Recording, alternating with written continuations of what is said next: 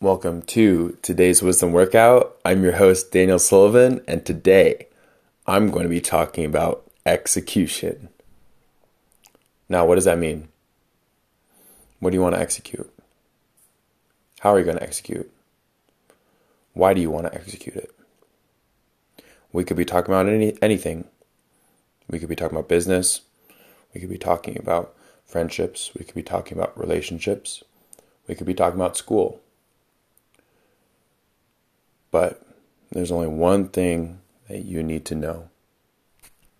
Just fucking do it.